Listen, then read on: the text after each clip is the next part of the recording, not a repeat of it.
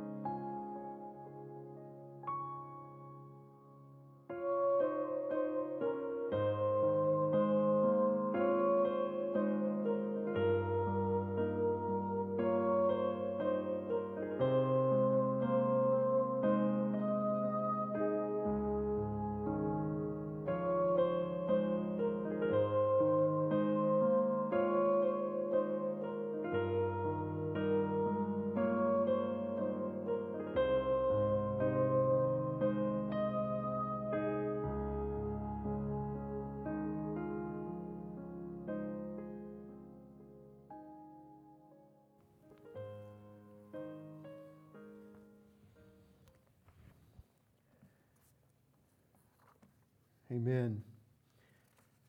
It is good to be here with each one of you. I uh,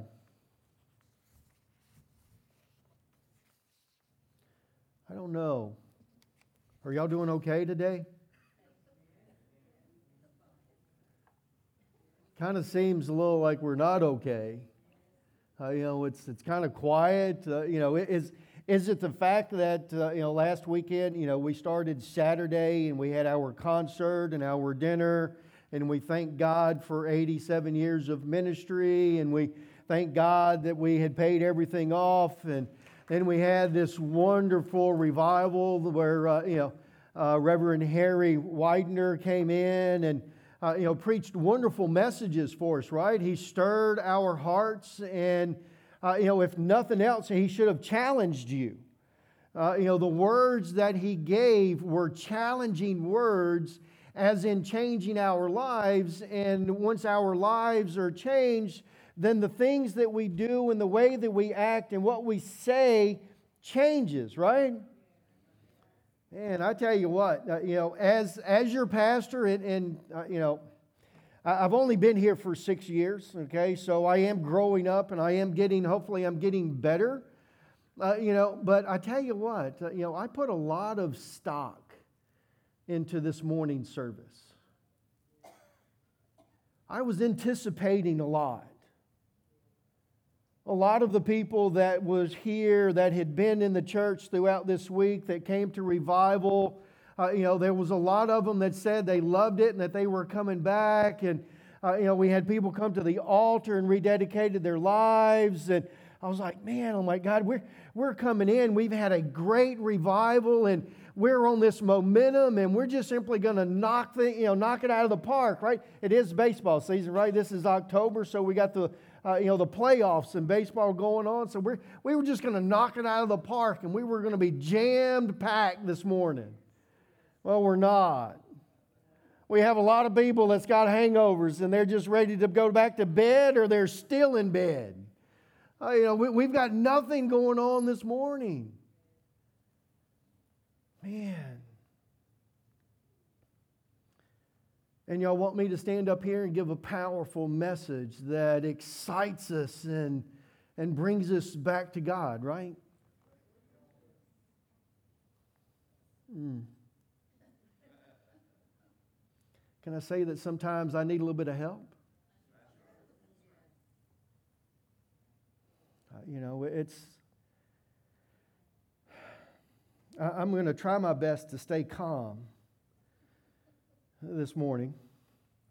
Some, some of y'all know that you know, they, they've changed my blood pressure medicine, and whatever they've changed it to, it's not working.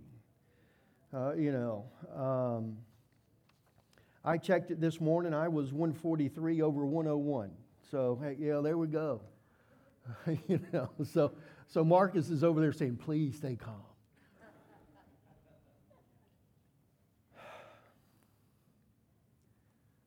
But whenever we come in and we see this and we've experienced, uh, you know, the move of God and uh, you know, we all haven't experienced the 87 years of ministry, but we're reaping the benefits of the 87 years of ministry and faithfulness to God and all the people that's been here before us. And some of you are, are in that group as well. I, I know there's some are sitting here today that was going to this church before this sanctuary was built. And because of that faithfulness and seeing what God truly had for us, you moved forward and you built a, a sanctuary to seat 400 people. And we would love to see 400 people here, wouldn't we? I would love to see 400 people here.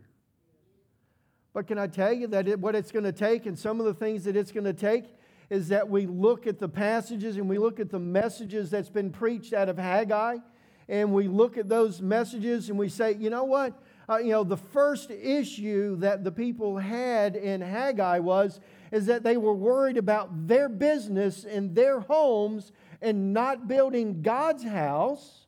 Therefore, God said that because you're doing this, I truly haven't blessed you. You remember that? He goes in and he says, whenever you go to your storage and to your shelters and stuff, you, you go to receive 50 uh, you know, grains or, or 50 pounds of grain and, and you only get 25. You go and you go to get your wine and stuff that's been pressed out, and you go to get that, and, and you have half of what that is. And it's because you're not doing what I have asked you to do, and you're, you're not building my house. You haven't put the priority where the priority needs to be. You're, you're worried about yourself and you're worried about your home and you're not worried about me. And then from there, they got excited. Remember? Zerubbabel and uh, you know Joshua, uh, you know, got them excited and got them stirred up, and they started working on God's house. In the second chapter, we find that after two weeks, now I want you to really think about this, because of all the festivals that happens in the month of September, they only worked two weeks on God's house and then they stopped working. They said, you know what? This house will never be to the glory that it was before. So why in the world should I continue to work on it? Right? We had Brother Harry Widener here, and he was one of the favorite pastors, my understanding is, and he did a lot of work. But it's not going to be the way that it was whenever he was here. He's not here. He's 90 years old. You got me. Okay? But the thing about it is is that God says if I'm involved in it, it's going to be greater than it was before. Not because of anything that you did, but because of what I'm going to do. All you have to do is work on it and be obedient. Remember, and then we got into the latter part of that, and we went down into uh, you know verses nine, you know uh, I think it was 12 to 19, and in 12 to 19 is whenever he talks about the holiness, and he says, you know what? He says, you're incorrupt, you're you're corrupt people, you're bad people, but you know what? I'm the holy God, and I'm going to make holy what I want to make holy. And he says, This house that you built with your hands, I'm going to make it holy. And in verse 19, they dedicated the foundation of the new sanctuary. Last week, we burnt the mortgage, debt free. We prayed a prayer of blessing on this new sanctuary as God has completed paying for it with all of our helps, all of y'all's help. But we've also prayed a prayer of blessing upon the ministry that He's going to continue in this place. And we get this understanding from this that Harry Widener, I, I really like the way that he did this. Okay, he said that God wants us to be a holy people, as in H or W H O L L Y, because we're supposed to give our all to Christ. And whenever we give our all to Christ, we are giving our all to building the kingdom of God. Now, whenever we talk about building the kingdom of God, we have to understand it's not just the bricks and it's not just the walls and the carpet and the pews and this nice podium that we have here, but it's each individual person. Right?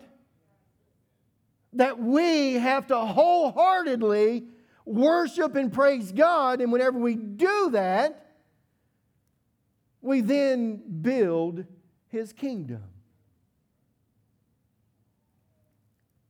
I, I remember preaching a message about us being the, the rocks. You know, right? We're, we're the rocks that God is chiseling on and working on, and we are going to fit exactly into the place that He has for us in the heavenly sanctuary. Do you not get this? It's not going to be Rock Hill First Church in the Nazarene. It's not going to be Nazarenes. It's not going to be Calvary Baptist. It's not going to be the Baptists. It's not going to be the Methodists. It's not going to be the United Methodists, the Free Will, whatever. It's not going to be them. It's going to be the people that believe in Jesus Christ as their Lord and Savior. And as we live that life, He's going to chisel us and He's going to make us into the exact mold that He needs for us to be placed into this wall that we're going to build the temple of God. The thing about it is, it's not like we build houses and stuff today. We have a little bit of mortar that fills in the gaps of this rock that's imperfect so that it fills up and makes the whole wall. The sanctuary that God's building is not going to have any mortar in it because each rock is going to fit in the exact place that He has for it. Because He is the master builder. Oh, man, but see, we, we have to be about building His kingdom. We come into this last part of Haggai. And we look at Haggai chapter 2, and we're just going to look at these three verses, verses 20 through 23. Haggai chapter 2, verses 20 through 23. Is Andrew not here? Okay. As you're turning there, I want you to, to see and I want you to, to understand there's, there's three things that we need to answer in this passage of Scripture. Why is God going to shake up everything? Why would Zerubbabel have been tempted to stop the rebuilding of the temple and lay low? What gives him courage and energy to press on. So, what gives us the courage and the energy to be able to press on? Why would we be tempted not to grow the kingdom of God?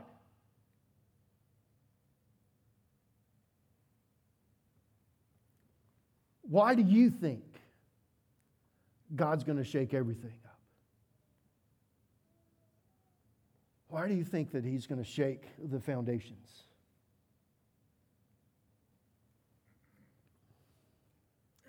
See, we, as believers in Jesus Christ, have been called to build God's kingdom. We've been called to build His church. But there's many reasons for us.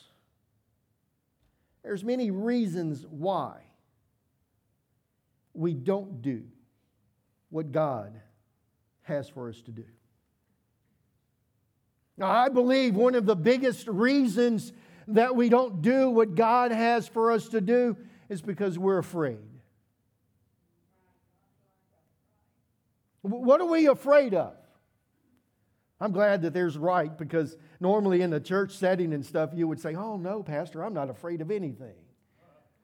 Yeah, okay. That's like that song, uh, you know, that the guy sings that, uh, you know, if we loved, uh, you know, on Mondays the way that we love on Sundays, the church would be full. If we were not afraid to speak the gospel and to help grow God's kingdom, the church would be full on Sunday mornings.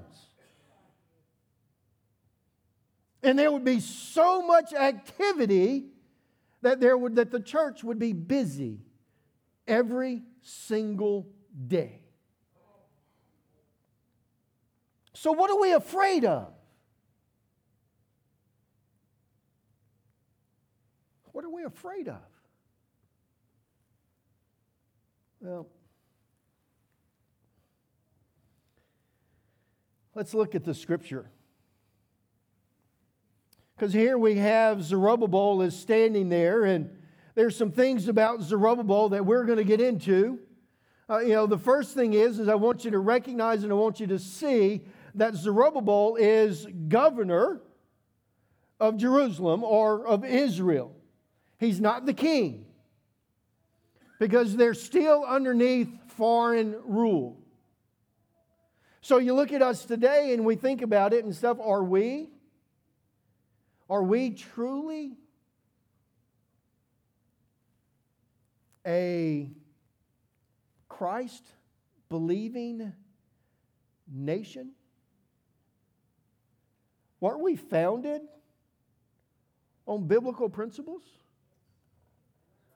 The United States, we, you know, we were founded and we actually started this because we were being oppressed and we weren't able to worship God in the way that we wanted to. So we branched off and we came to the U.S. or you know, we came over here so that we could worship God the way that we wanted to. But we can't anymore, can we? Everything's pushed us aside. So, whenever we think and we look at this, it's just like Zerubbabel. He's not in command the way that he is supposed to be. He is in bloodline with King David, and he should be king. He shouldn't be a governor. So, whenever we see this, we get this understanding that Zerubbabel and all of the rest of the Israelites could have just simply been there and said, you know what? I don't want to shake the boat. I don't want to cause any political issues and have King Darius come down here and, and just wipe us out again. So we're just going to sit here and, uh, you know, we're, we're not going to stir the boat, right? We're not, well, no, we don't stir the boat. We're not going to stir the soup. We're not going to rock the boat either. We're just going to be here and we're going to be Rock Hill First Church of the Nazarene and oh, you know, we're just going to, we're going to be here. We're going to show up on Sundays. Uh, you know, we, we don't want to create too much of an issue because if we do, heaven forbid, we might actually change some people's lives that lives around this community.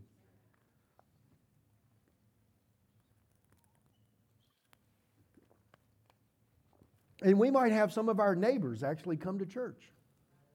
Oh, wait a minute, John's already here. It's good to have you with us again, John. We might have more of our neighbors come in and join us for service. But see, we're, we're, we're afraid. We're afraid of the political realm. We're, we're afraid that our friends, that we're going to upset our friends. How many of you got the understanding that Brother Wagner Widener. I said it for right the first time. I'm going to go back to calling him, uh, you know, Brother Harry. Brother Harry. How many of you felt like Brother Harry was ashamed of Jesus Christ and didn't want anybody else to know about it? The, the first night that he was here, he met a young lady that worked where he was, and she knew that he was a pastor and he was speaking at a revival here, and she was praying for it.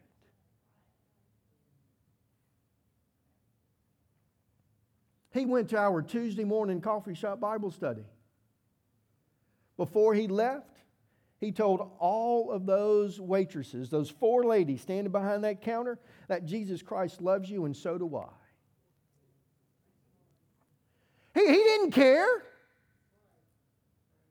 He didn't care that politically, right next door is an LBG, LBGTQ plus store that actually has drag queens come in and serve people. He, he didn't care. He wasn't worried about it. But we're worried about rocking the boat a little bit. We're, we're worried about offending our friends, and, and we're not going to say that. We're not going to do any of that stuff. Heaven forbid that anybody sitting in here would be like my parents had gotten to and that I really had, I struggled with. And, and, and my dad understood it. Because one day I went to their little small church out in the country, and he was talking to me about his pastor and how good his pastor was and stuff. And then he said, But you know, we're really not growing any. He said, uh, You know, it's time for the next generation to step up and begin to, to grow this church. I'm like, I'm like, Dad, you're still breathing. It's your time to speak to this next generation. It's, it's your turn to go and to invite people into God's house. Unfortunately, it took him getting cancer before he actually started really evangelizing for God. Every single nurse and every doctor in that facility that he went to during his cancer knew about Jesus Christ. And why? Because whenever he walked in, he said, I have a friend that I want to tell you about. It's a shame that death had to get him to where he began to talk about Jesus Christ openly and willingly. I, don't want any of y'all to have a death sentence on you with some type of illness so that you can start uh, you know, evangelizing for the church and for God's kingdom. I want you to do this, and we need to do this now. So let's answer that first question. Why is God going to shake the heavens and the earth? I can tell you the first reason that God is going to shake the heavens and the earth because he's going to reveal all the evil that's on this earth all the evil that's covered up. He's going to shake it to where it is evident. This government that we, ha- that we so called have, man, he's going to show, he's going to reveal the evil. All the stuff that's going on over there with Russia and with Turkey and all that with Putin that's going on over there, he's going to reveal the evil.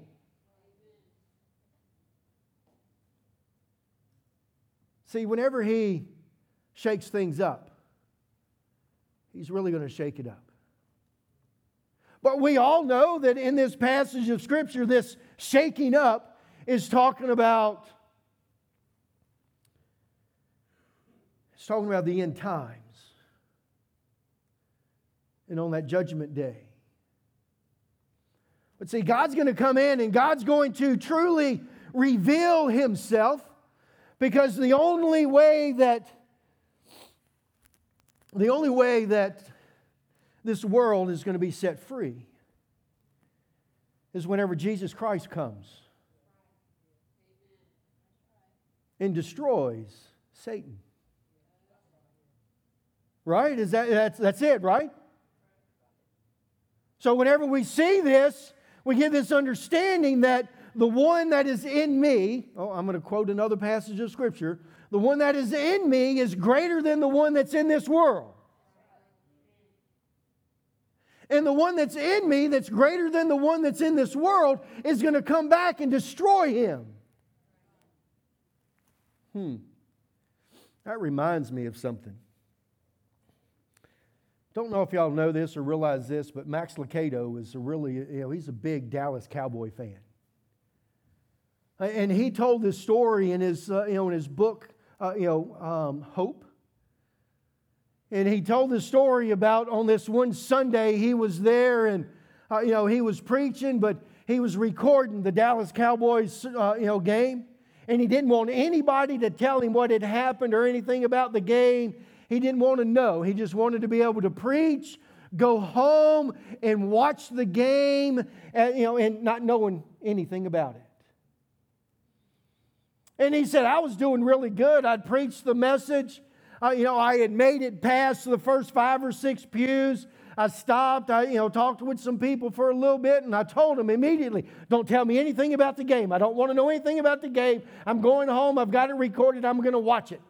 And he kept on going. He met with some other people, and he's headed out to his car. And he says he gets to his car. He unlocks his car. He opens up the door, and his friend comes walking by, and he says, Isn't it great that Dallas won?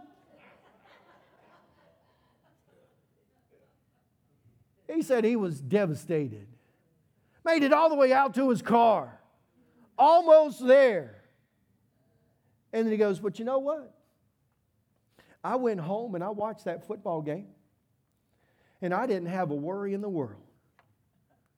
Whenever Dak Prescott you know, threw that interception, whenever they had those two fumbles, and coming into the last quarter, they were down by five or six, you know, by six points or so. He said, I didn't have a worry at all because I knew they had already won.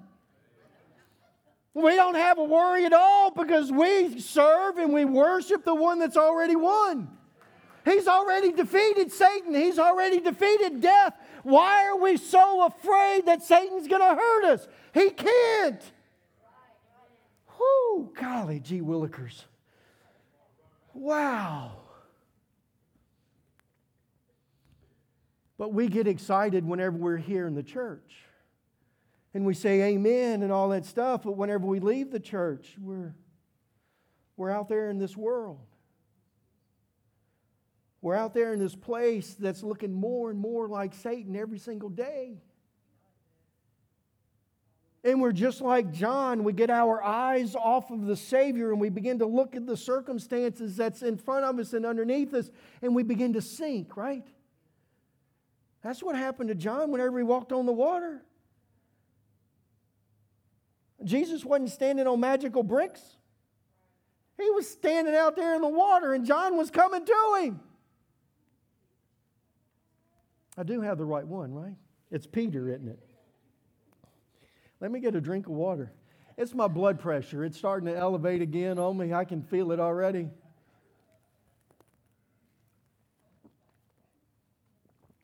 I'm sorry. It was Peter. Y'all knew who I was talking about anyway. But see, that's, that's where we are. We're, we're in God's house and we're around like minded people and, and, and, we speak up. We say amen. Uh, you know, we, we talk about Jesus whenever we're here in the church, but whenever we walk out, man, we're all alone. We're, we're being pressed on all sides. But He's calling us to more. And I just thought about this. Unless y'all have actually turned to the passage of Scripture, you really don't, you're not there with me yet, right? I haven't read it yet. Now, let me go ahead and read these three verses for you. It says, The word of the Lord came to Haggai in the, the a second time in the 20th in the 24th day of the, of the month, tell Zerubbabel, governor of Judah, that I am going to shake the heavens and the earth. I will overturn royal thrones and shatter the power of the foreign kingdoms. I will overthrow chariots and their drivers, horses and their riders will fall, each by the sword of his brother. On that day, declares the Lord Almighty, I will take you, my servant Zerubbabel, son of Shealtiel, declares the Lord, and I will make you like my signet ring, for I have chosen you, declares the Lord Almighty. As a follower of Jesus Christ, what culture and political pressures do you face? For those of you that go to work, can you freely? You can, some, but there will be looks from others.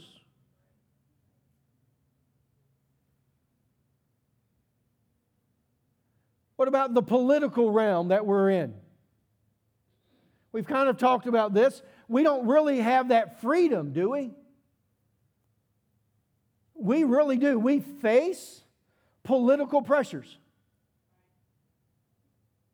The Church of the Nazarene has to constantly reword the manual and the bylaws so that this world doesn't force and can't force us to do things that is contrary to our beliefs.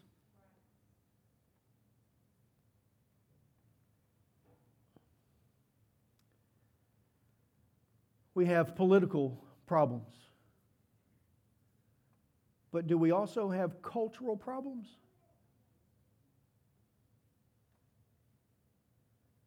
Cultural problems run into us because somewhere down the line, my truth is greater than your truth. If there ever is such. Right? Our culture, the culture that we're talking about and that we're looking at here, is the Nazarene culture. And whenever we talked about talk about sanctification and we talk about entire sanctification and we talk about being able to live a righteous and a holy life here on this earth, we begin to talk about things that other people don't see and other people don't understand and other people don't believe.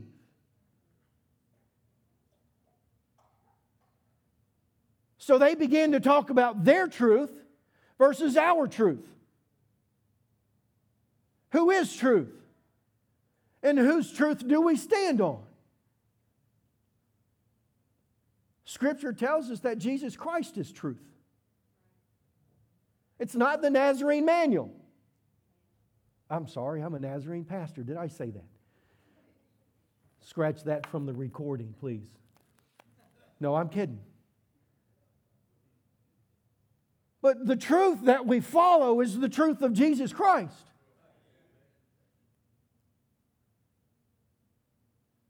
The truth of Jesus Christ is not welcomed in this world. But we're still supposed to speak it. I, use this word sometimes. To, to me, I use it too often. Uh, you know, we need to become relevant. It, it better not be me.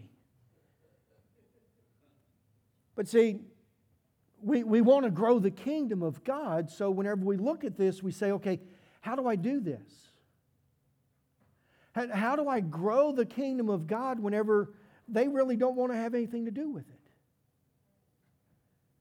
How do I help them to see the importance of a life following Jesus Christ? How do I do this? Brother Harry would say that you must live it as well as speak it. He says, What's in the bottom of the well is what comes out of the well. Right? So, what's truly in us is what comes out of us.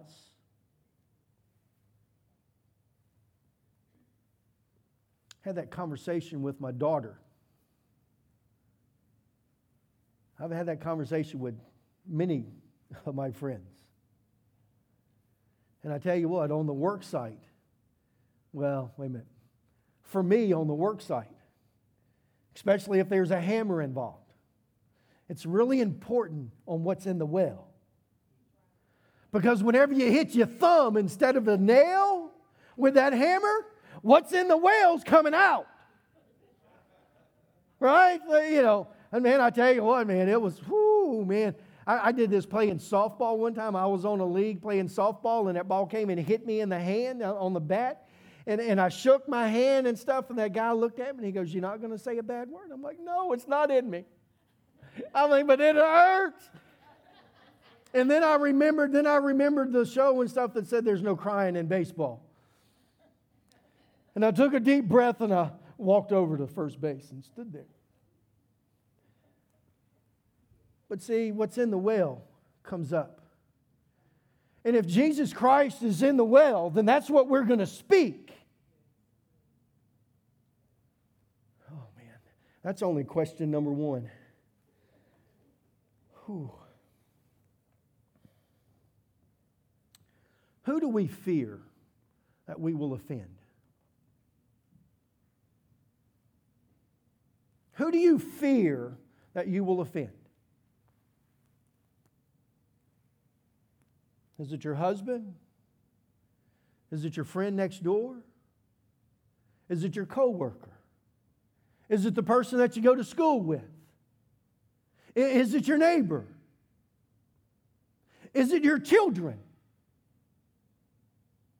Is it your in laws?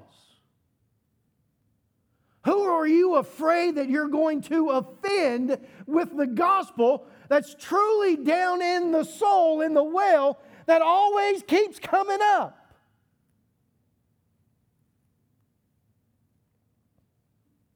I don't have a conversation, I can't have a conversation with anybody in my family that Jesus Christ does not come up. I'm talking to my mom to my mom on the phone yesterday. Been calling her for three days. And she's like, You never call me. I don't understand why you never called me. Called her for three days, and she goes, Oh, I'm sorry, I just found my phone. So we talked about God for a little bit. We talked about my sister for a little bit. We talked about dad for a little bit. I shot his gun yesterday for the first time in three years. But we talked about God. I went into our apartment complex. We have to renew our lease. I know y'all have been praying for us for Peggy and I to find a home, uh, you know, but interest rates have skyrocketed, and you know, there's not a house around in Rock Hill that we can actually afford right now. So we renewed our lease. So I go in there in the lease office to talking about re signing up the lease. And I began talking about God and about the work that He's doing at the church. And about the fact that I've been in this apartment complex now for six years. And I have people that come up to me and ask me to pray for them. During the pandemic, I had one that came to me and she said, I can't go to church. She said, Can you do communion for me? And I did communion. If I ever, if I go through the line at Walmart and stuff, I, I'm going to talk about Jesus. If there's somebody that's brave enough to stand behind me in that line, I'm going to talk to them about Jesus. I went to the driving range yesterday. I met a gentleman by the name of Bob. Bob shot his gun nine times after he put his he had to put his scope on and he had to readjust it. Shot number uh, you know seven, eight, and nine was all in a little red circle about this big at about 50 yards away. My 48 shot from about 30 or 40 feet on a target about this big and about this high, 48 of the 60 or 70 of them hit it. Woo! But I got to talk to, to Bob about God. What's in the well is going to come out. The fear of offending anybody should go away. Why should it go away? I'm glad you asked that question.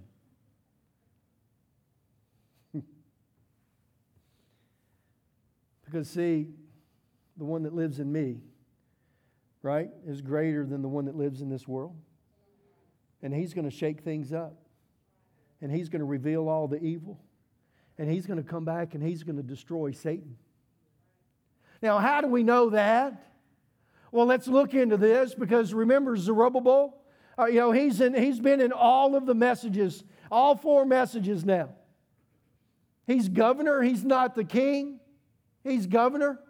But what does he have? He has this promise. And he has this promise that says that he's going to be like the signet ring of God. Wow. How would you like that? Because, see, the signet ring of the king is the stamp that puts everything into order. I don't want this to happen. I'm going to put my stamp on it, and it's not going to happen. Right? He's going to be like that.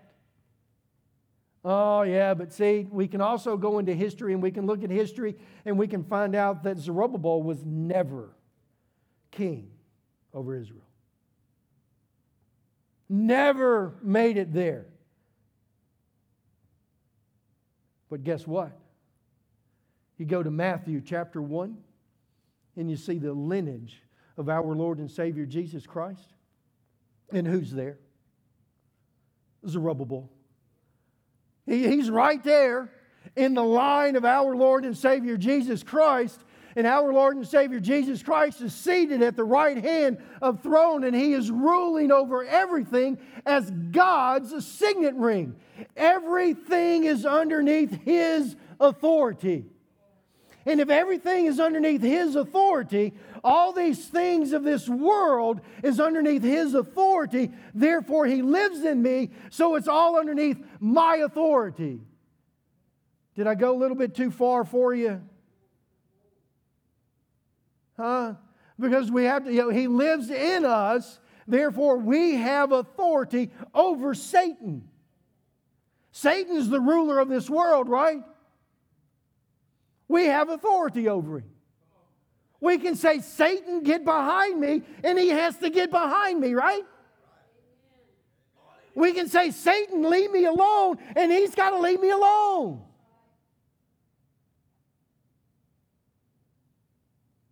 Because of the signet ring. Jesus Christ is ruling from heaven right now. Not on Judgment Day, not after Judgment Day. He's ruling right now. We have that authority right now. Not later, right now. What's the possible consequences for standing up for your faith? Just think about what are the possible consequences. If you stand up for your faith here on this earth, earth what's possibly going to happen to you? You might lose your best friend. yeah, that's okay. Because, see, there's only one that can destroy the body and the soul. And he's the one that we have to worry about. And, who is he? Please don't say Satan because he's not. Jesus is the only one that can do it. If we reject him, then he can take our body, life, and soul because he is life and He's the Redeemer, and He holds everything together. He's the only one we have to worry about. So, the possible consequences to us sharing our faith is all worldly. It's all about what am I going to miss? What am I going to have to give up? What am I going to lose? And Jesus says, Yeah, but what, what are you going to gain? Because if you stand for me here on this earth, I will stand before my Father in heaven and talk about you. Pastor John's paraphrase. But you, you see, if we confess Him as our Lord and Savior, He's going to confess us to His Father. But if we deny Him here on this earth, He's going to de- deny us before His Father in heaven.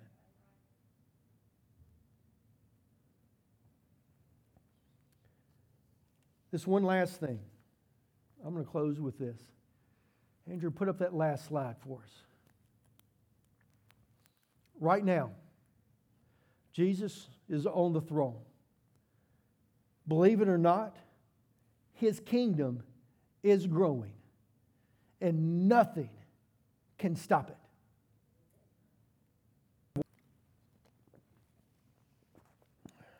Just have a couple of announcements for you. We have community groups tonight. Uh, Marcus and Renee